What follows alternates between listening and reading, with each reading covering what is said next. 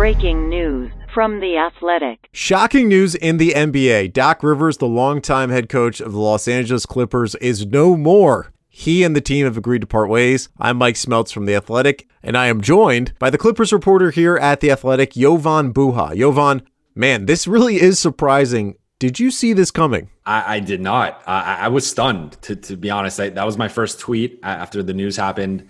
Um, you know, everything that had been reported up to this point and, and, you know, multiple conversations that I had had with multiple people in and around the organization, uh, it, the, the, the thinking was he's going to get one more year. You know, th- this was a unique circumstance. You, you, know, they were in a bubble. Uh, the, the, team was never fully healthy this season. It, it, was a lot of new pieces, a lot of new important pieces. You know, specifically with Kawhi Leonard and Paul George. And despite you know flaming out in in what could be argued the the biggest collapse in, in NBA postseason history. Uh, when just factoring in them having those three double digit leads in, in games five, six, and seven consecutively, uh, you know, I, I, did think there was a sentiment that Doc is objectively one of the most successful coaches of all time. I mean, you can make the case that based on his regular season wins, his postseason wins, uh, his NBA championship, his finals and Eastern Conference Finals appearances, like he is arguably a top 10 coach of all time and might even be closer to that five or seven range uh, when just looking at his body of work. So for the Clippers to move on from him and um, you know kind of move forward w- w- with this core, lo- looking for a new coach, like that stunned me for sure. Um, you know, I, I think again that there there definitely was some ammunition for why the team should move on. Uh, you know, Doc is now blown three series after leading 3-1 uh, no coach in nba history has, has, done that more than once. And he's done it twice in la within the last six years. So you know specifically under steve ballmer uh, this has now happened before. But I, I you know again I, I, did not see this coming. No one i spoke with uh, you know saw this coming. And uh, people i've been speaking with today were, were stunned by the news. So um, this definitely was a, a bombshell you know a, a shocker for sure if there was one thing that you can point to as the reason why Doc Rivers is no longer the head coach of the Clippers, what would that one thing be? I, I think this was a accumulation of things. Um, you know, I, I, think if you look at his postseason success in LA versus Boston, uh, it, it, never really translated from Boston to LA. You know, th- th- those Lob City teams were good. Uh, you know, they won in, in the mid 50s. They, they, made the second round a couple times a couple seasons. They had some bad injury luck with, with Blake Griffin and Chris Paul going down. But if you really look at his LA resume, uh, Doc either met or underachieved expectations uh, aside from that 2019 season.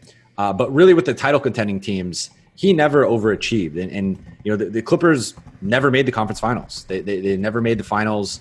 Um, and I don't think it's as reductory of, of just, you know, never made the conference finals, but I, I think it was more of the process of Doc has kind of underachieved in LA. He hasn't been able to put it together with the talented Lob City team or this team, which was the title favorite, you know, heading into the season, heading into the bubble even during the playoffs at times, you know, it, it was kind of a, a big storyline of this is the best team in the NBA. And for them to flame out like that, um, I think that was kind of the, the final straw, the, the final nail in the coffin for Don. Now, obviously, the Clippers greatly underachieved in the playoffs, losing a 3 1 lead to the Nuggets in the Western Conference semifinals. But this is a talented team. Kawhi Leonard and Paul George make an intriguing duo. Many people will likely want this job. And someone who was sitting to the right of Doc Rivers all year and Ty Lue may be a prime candidate. Who do you think the Clippers will turn to to run this team for next season, a team that has championship aspirations? Ty Lue is, is going to be the favorite. He's going to be the person that is widely discussed and, and analyzed. And um, I, I, do expect that if he is interested in this job, he will most likely get it. Uh, with, with, that said, um, I, I, do expect the Clippers, as always, with every decision that they make, uh, to to be very thorough. And you know, this is a front office that has shown over the last few years they are willing to make tough decisions. You know, you, you look at the Blake Griffin trade, the Tobias Harris trade, the Paul George trade, and, and trading away Shai Gilgeous-Alexander, and now uh, you know letting go of Doc Rivers.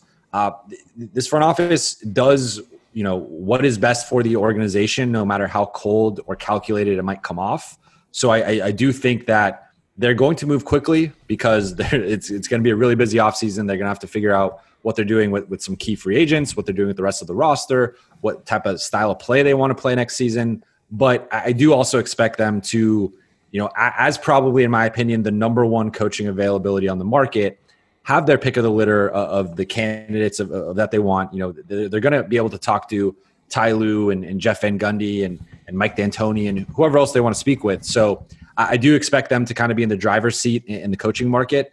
Um, and you know, I, I, do think that most likely we will see them make a hire within the next two or three weeks. Uh, but but with that said, um, you know, the, the, biggest thing is is kind of figuring out what they want to look like next season and what they want that coach to look like, and um, kind of identifying some some trends, some philosophical.